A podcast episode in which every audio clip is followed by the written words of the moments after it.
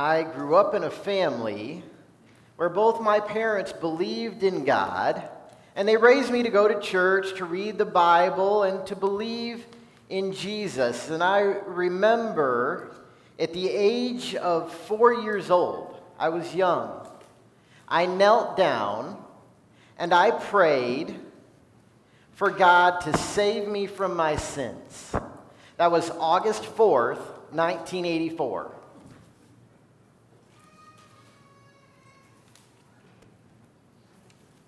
If you fast forward to when I was 19, I had graduated high school. I was working full time and part time, so I had two jobs, working 50 to 60 hours per week, and I was making a lot of money. I still went to church, but God wasn't reflected in my daily walk. As we're working through the book of Galatians, we're going to read about those who walk according to the flesh and those who walk according to the Spirit. That's Galatians chapter 5.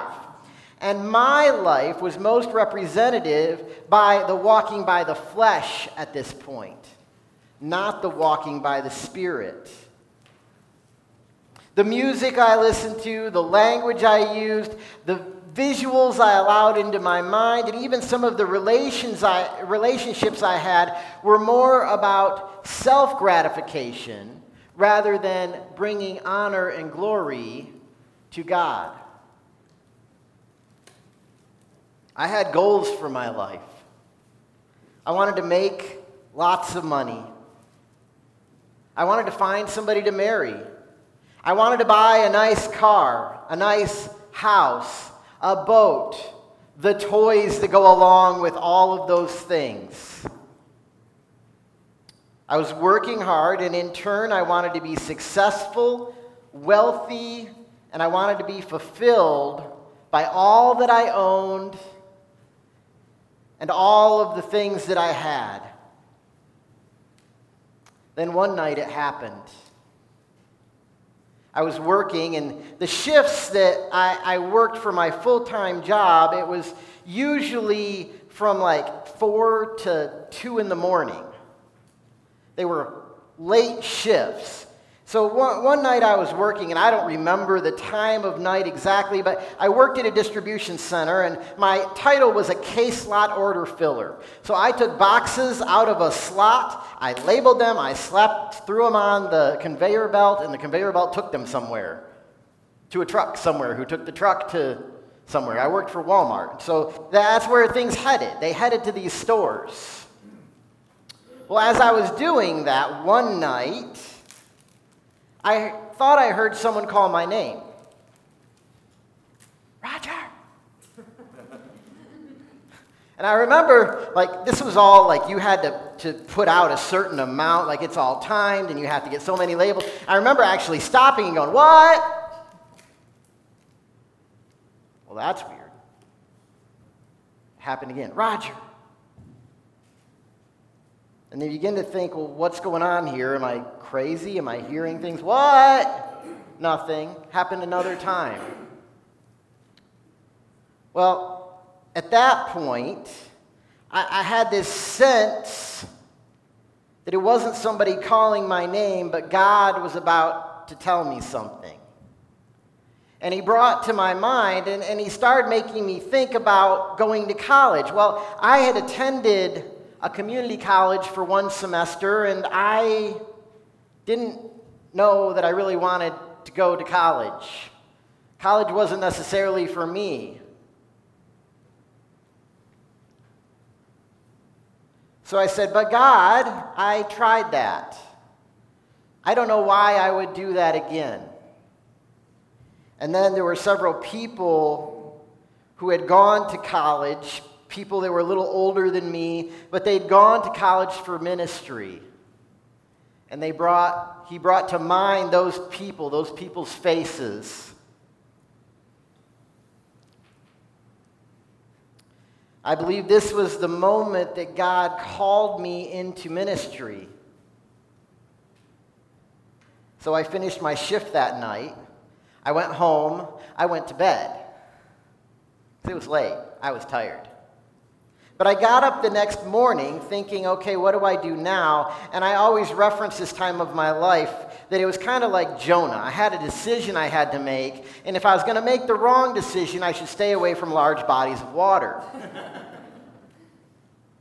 so I, talked to my parents about it. I was still living with my parents at this point, and, and I said, you know, I had this happen to me last night. And they said, well, if you feel like God is calling you in that direction, that's where you should go. So I talked with friends about it.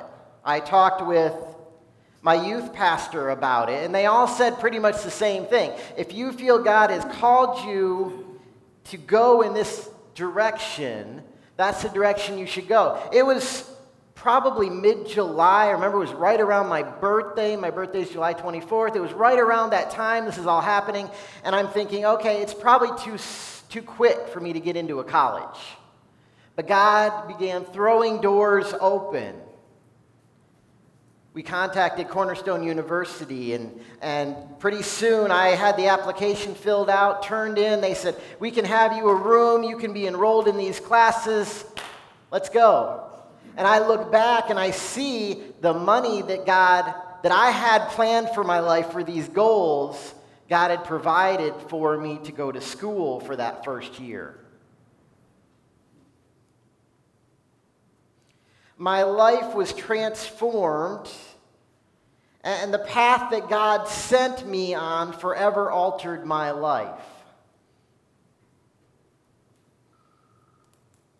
That's part of my story. That's my testimony. Uh, this is our second week as we work through our series, Set Free by Grace, as we're studying through the book of Galatians. And last week, we started in chapter 1, verse 1, because when you're studying a book, that's a good place to start.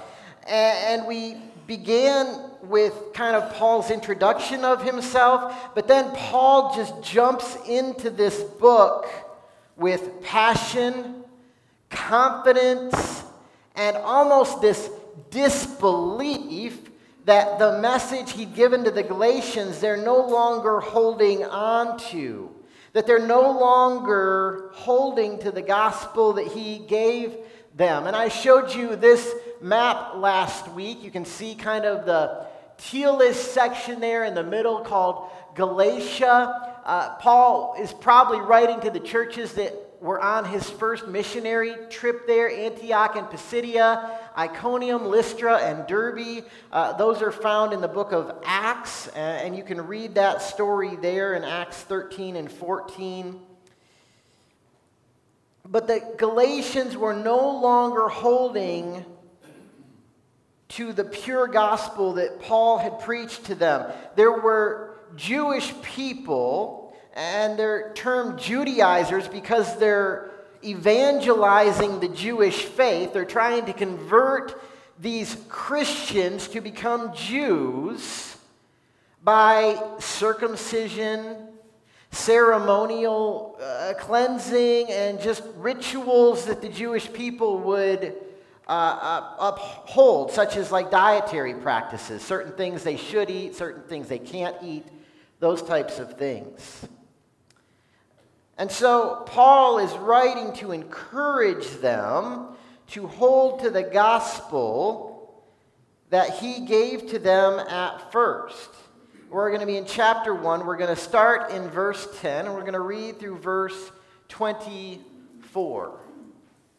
Again, most of the Bibles I, I, looked at in the pews there, should be in page 823.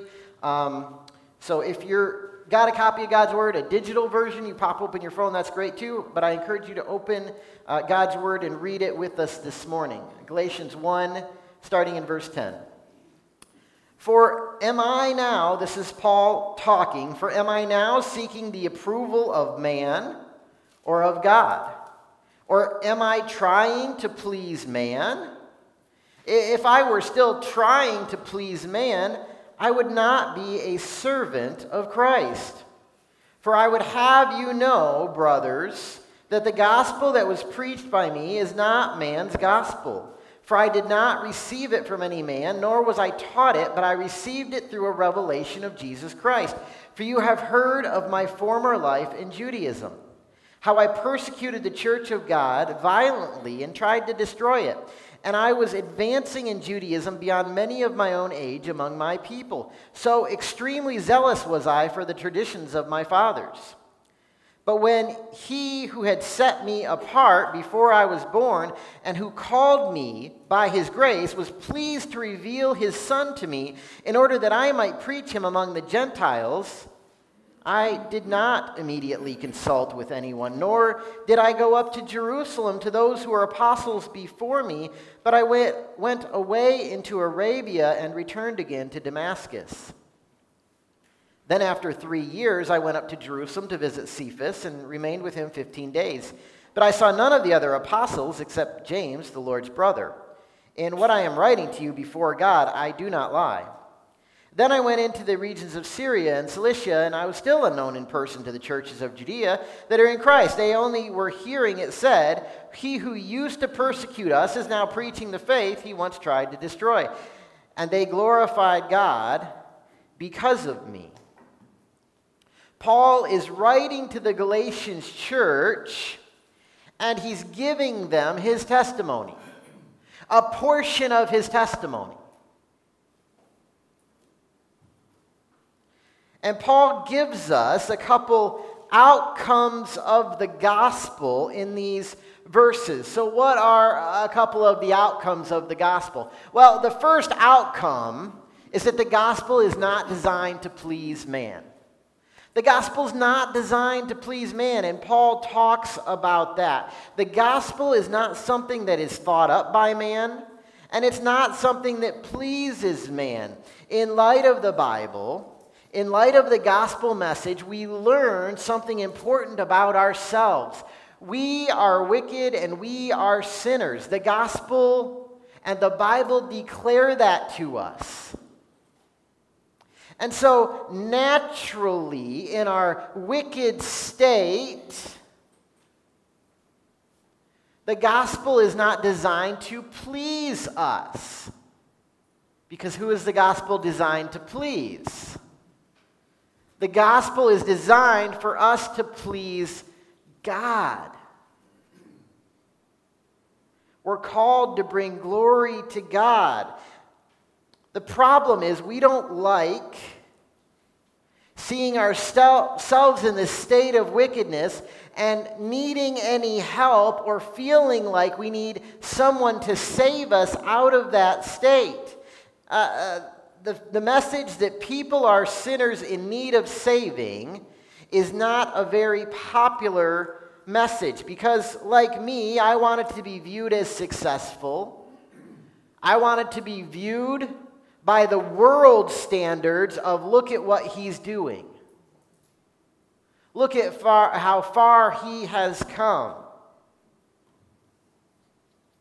So, the gospel message that Jesus came to save those who are sinners doesn't please man. Because the gospel points us to serve Christ.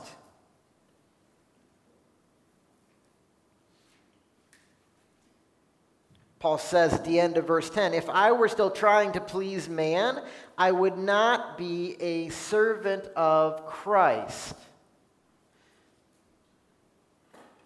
So, part of the way we please God is we serve Him.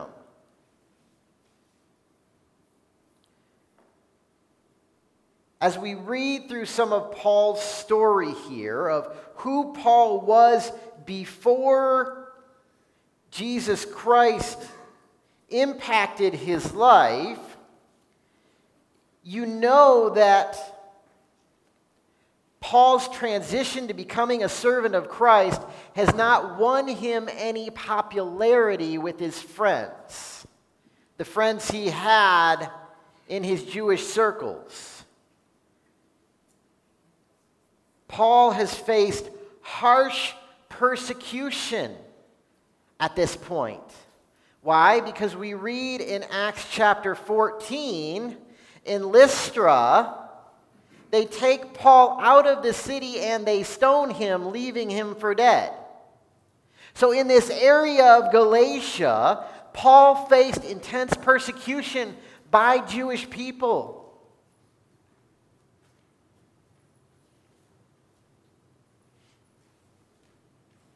So the gospel points us to serve Christ. The gospel also does not originate from man. Paul tells of how the gospel, he learned of the gospel, that it didn't come from hearing it from other apostles. Paul was on the road to Damascus. You can read this in Acts chapter 9. Paul was on the road to Damascus and all of a sudden, he saw a bright light. All of a sudden, he heard the voice. And he cried out, Who are you, Lord? And Jesus says, It is Jesus whom you are persecuting. And that was Paul's defining moment. His revelation of the gospel didn't come through reading a book. His revelation of the gospel didn't come from hearing it on the TV or the radio. He didn't open the newspaper and go, oh, look, it's the gospel message. He didn't have it passed down from grandparents or parents or Sunday school teachers. He didn't get a tract at his favorite restaurant. None of those things happened for Paul. You see, it brings us to our next point. The gospel is revealed through Jesus Christ. Even Jesus' apostles received the gospel directly from Jesus. He told it to them before his death, and they didn't get it. Then he was resurrected, and he gave them the Spirit, and the Spirit revealed to them and reminded them of all of the things that Jesus had told them. What the gospel was. The apostles were witnesses to his death, burial, and resurrection, and they were trained by Jesus. They, he had discipled them for three years before his crucifixion. Now, we don't know if Paul ever crossed paths with Jesus before he was killed. We don't know that, but it's possible. But it wasn't till that experience on the road to Damascus that Paul's life was altered forever. Which brings us to the next point.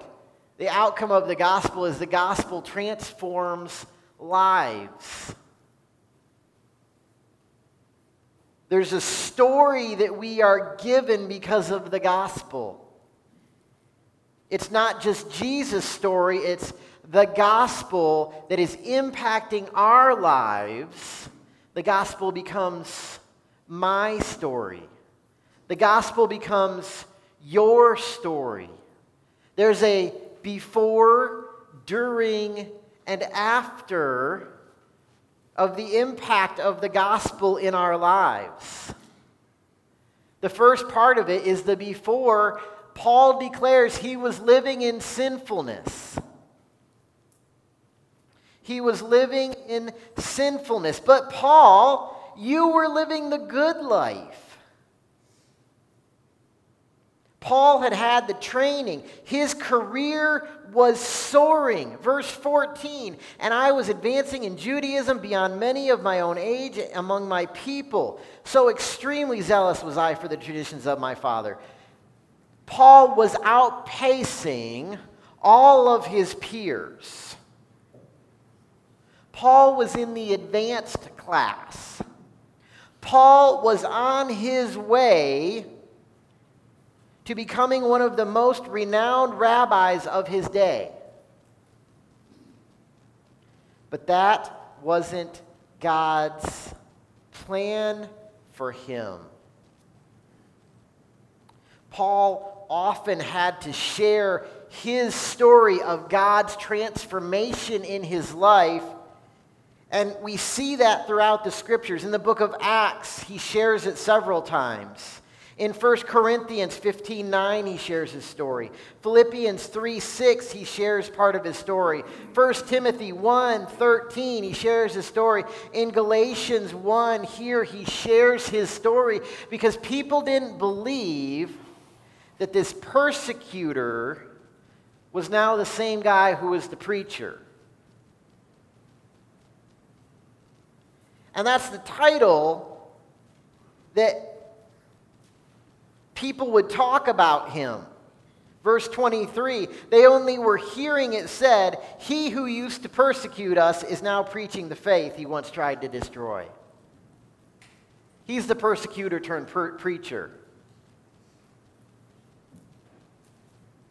How deep was Paul's sinfulness? Acts 8 3 gives us a picture of that. But Saul, later changed his name to Paul, but Saul was ravaging the church and entering house after house. He dragged off men and women and committed them to prison. That was Saul. He was going house to house. Are there any Christians in here? All right, come with me. And early Christians did not deny their faith. Are there any Christians in here? He was going house to house. He was zealous for what he believed was the truth. And Luke writes in the book of Acts that Saul, Paul, was ravaging the church. Because of that, the church began to flee. Paul began to get letters to go into other, other areas to persecute these Christians. And so he had a letter. He was holding a letter in his hand as he's on the road to Damascus, and Jesus appears to him. He was on the road to persecute the Christians in Damascus. Are there any Christians in here? But God intervened. Tim Keller has this comment the Old Testament knowledge, the zeal, the training, the effort he was using to oppose God and his church, all were being used by God to break him and to equip him to be God's instrument for building his church. All of the pieces of his training, God was using to prepare him for his mission in life. Even in his most sinful state, that he was opposing God's true plan, Paul was being prepared for how God wanted to use him. So there's the before, living in sinfulness, but then there's the during, that there's this encounter with Jesus. It's the but God moment. Verse 15. But when he who had set me apart before I was born and who called me by his grace, verse 16, was pleased to reveal his son to me in order that I might preach him among the Gentiles, he says, I did not immediately consult with anyone. But God intervened in my life, caused me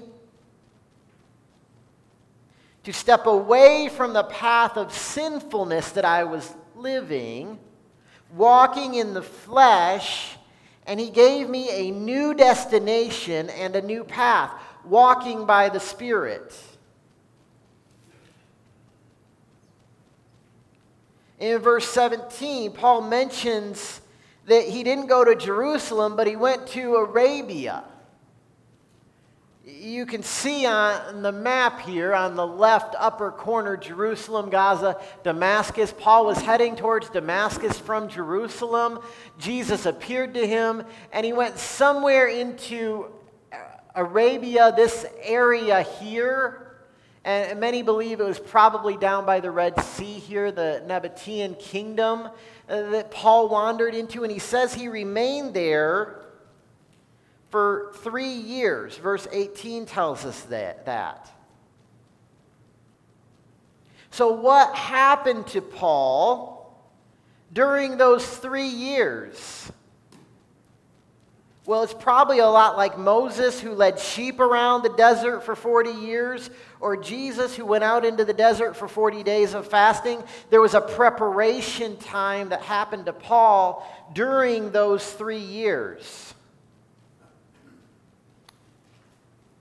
Many believe that Jesus appeared to Paul more times while he was in Arabia because of what his testimony says in Acts 26.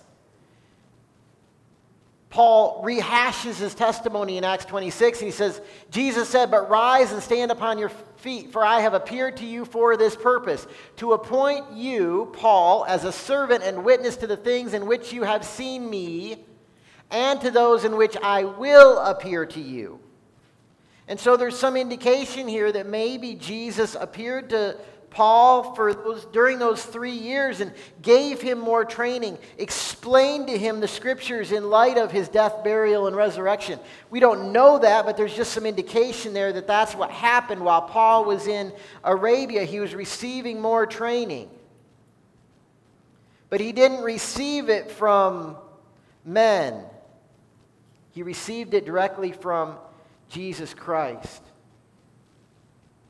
So the gospel transforms lives. There's a before, there's a during that leads to the after. Paul's life is forever altered and changed. The once known fervent persecutor is now the fervent preacher of the gospel of which he persecuted.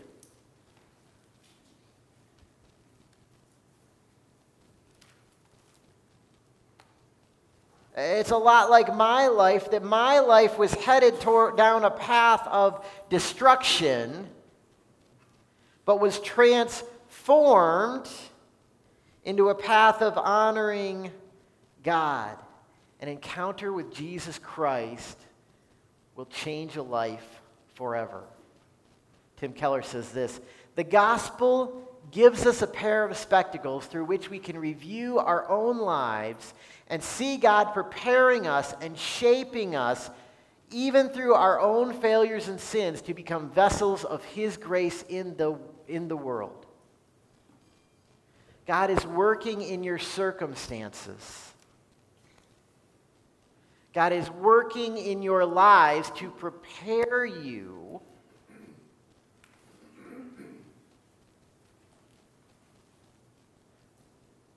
and forever change your life. I have a short video I, I came across this week. It's uh, from Child Evangelism Fellowship. Some of you are familiar with that organization, CEF. They work with kids in schools and bring the gospel into the classroom, actually. Um, and this is a story of a transformation of a little boy who is in one of those classes. So I want you to watch this and hear about the transformation. There was a particular boy. He was always sitting at the back, never ever paid attention. Uh, he was always in and out of his seat, and he'd usually have a ruler or a pencil or something. He'd be banging things, um, pulling out tissues. The teacher would sit in the back of the room. She obviously had no control over him. It wasn't until one day that I gathered up all the scripture books. Question was if Jesus asked you to follow him, what would you say or do? The answer in this boy's book actually said, I would hit him over the head with a hammer. Now, the front of his book was violently scratched, it looked like with a knife, and I thought for a boy so young to be so violent, either something terrible was happening to him, or he was exposed to something visually that was very, very violent. So I'm seeing the boy with all his anger and violence before he gets to the stage where he can do harm. And I was seeing the man in the future, not just the boy now. I went right up to his desk, face to face, while the other kids were doing some work. I said to him, I've seen what you've written in your book. Do you want to talk to me about something? No, he says, not looking at me. I said, Is everything all right? Yep, not looking at me. So I said, I just want you to know one thing. I'm not paid to be here like the other teachers. I'm a scripture teacher. I'm only here because I love you, because Jesus loved you. He died for you, and your life doesn't have to be like this. That's all I said, just like this, because I knew He would know what that meant. The very next week, His scripture book was open and eye contact. That in itself was a miracle. We were doing a Christmas lesson, and I wrote on the board the word Christmas coming down, and I said, Use these letters, Christmas, and write what Christmas means to you. I walked around commenting on the kids' work, and he put his hand up. Went over to his work, and I lifted it up. This is what it said Christ has returned in spirit to me and saved me. Now, I'm an adult and I can't come up with that. That was absolutely God inspired. The teacher was behind the blackboard. I knew she was talking to someone. So I went and I said, Sorry to interrupt you. I just want to show you this boy's work. It's so amazing. She said, Wow. And then she said, This is his mother. The sovereignty of God. He knows how to position his chess pieces. The mother then said to me with her own lips, very alcoholic, you know, teeth missing, yellow, and she goes, what's gotten into him. He's gotten all religious all of a sudden. And from his own mother's lips, I found out that the Lord had changed his life.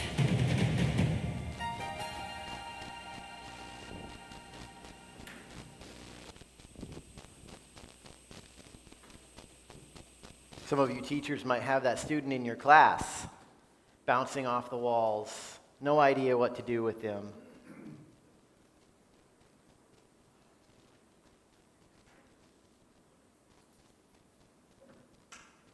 Look at what God did in his life. God took a life that teachers saw were aimed in a path of darkness.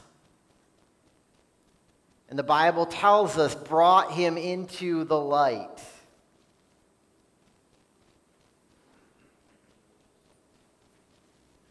So, what outcomes has the gospel had in your life? What's your story? It's telling others your personal story of the gospel. It's work in our lives that can allow people to see it and understand that it's not just about having the right knowledge, it's not just about learning facts of the Bible but it's about the fact that the Bible can transform our lives. Todd Wilson, in one of my commentaries, said this Paul knows his transformed life is the most compelling case he can make for the truth of the gospel. Nothing brings the power of the gospel closer to others so they can see it and indeed touch it. Our life changed by the gospel is the best argument for the truth of the gospel. We are our best argument. In other words, our testimonies, our stories, our before, during, and afters are the best defense of the gospel. They can't be refuted because it's my story. You could come to me afterwards and you could say, Roger, that didn't ever happen to you. That story you told, that wasn't true. But I would say, no, I, I remember my story. I remember the events that surrounded that story. I was there for my story. You were there for your story. What's your story of how God has forever transformed your life. And another way to ask what I'm saying this morning is what testimony do you have that you can share with others? Take time this week to write down. Maybe it's just a little portion of your story the before, the during, the after. I shared with you just a portion of my story. It was not my whole story. There are lots of pieces I didn't tell you. But think about what is a, a story that God has given you, a way that He has impacted your life. And then pray to God, how can I share this, this this week?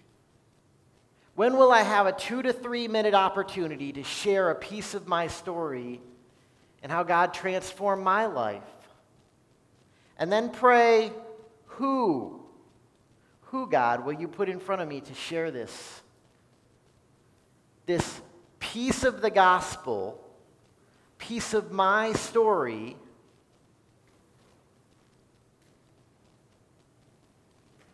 that will shine the light in someone else's lives. Would you pray with me this morning? Father, we're so thankful. We're so grateful for the gospel. The gospel that you were buried, died, and resurrected the gospel that you shed drops of blood for me. The gospel that you took on sin in my place. The gospel that you rose again, leaving sin, conquering death, and being resurrected to a place of authority to rule. And we're all offered a choice that transforming moment of will I accept the truth of the gospel or will I reject the truth of the gospel? God, many of us in here have made that choice, and the gospel has transformed our lives. It has transformed our hearts.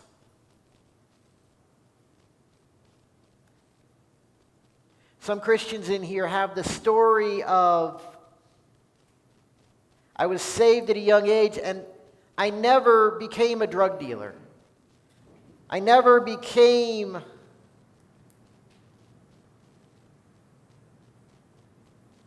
whatever it was that that path of destruction was leading towards because you stepped in. Because they accepted and believed in what Jesus had done for them. And their life was forever transformed. God, help us to remember those stories. Help us to recall those stories. And God, help us to communicate those stories. God, put people in our lives, even this week, that we can tell of your transforming power in our lives. That we can be witnesses of what you have done. and that we can serve you with it and give you all of the glory and honor and praise for the way you have transformed our lives. We pray this all in Jesus' name. Amen.